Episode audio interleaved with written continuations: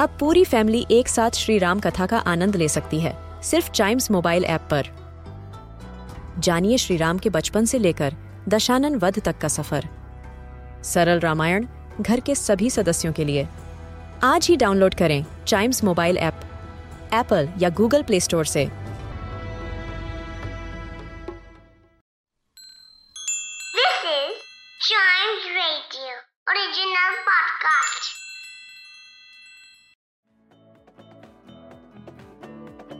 Welcome आप सुन रहे हैं आ न्यूज़ इंडिया पॉडकास्ट और आज जो है पार्लियामेंट के अंदर एक छोटी सी अजीब सी डिमांड रखी गई है और बड़ी कमाल की डिमांड रखी है।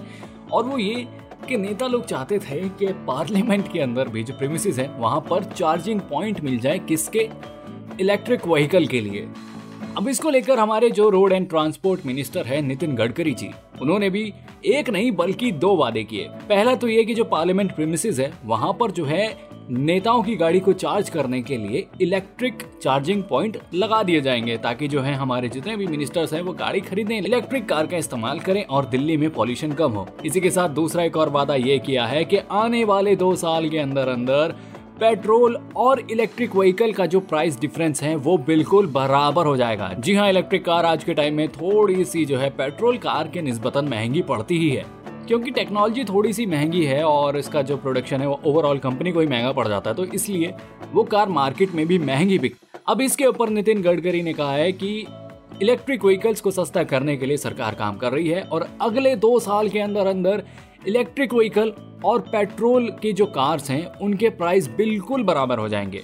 और इससे ये फ़ायदा होगा कि हम जैसे आम लोग जो है ना, वो भी इलेक्ट्रिक व्हीकल को कंसिडर करना शुरू कर देंगे।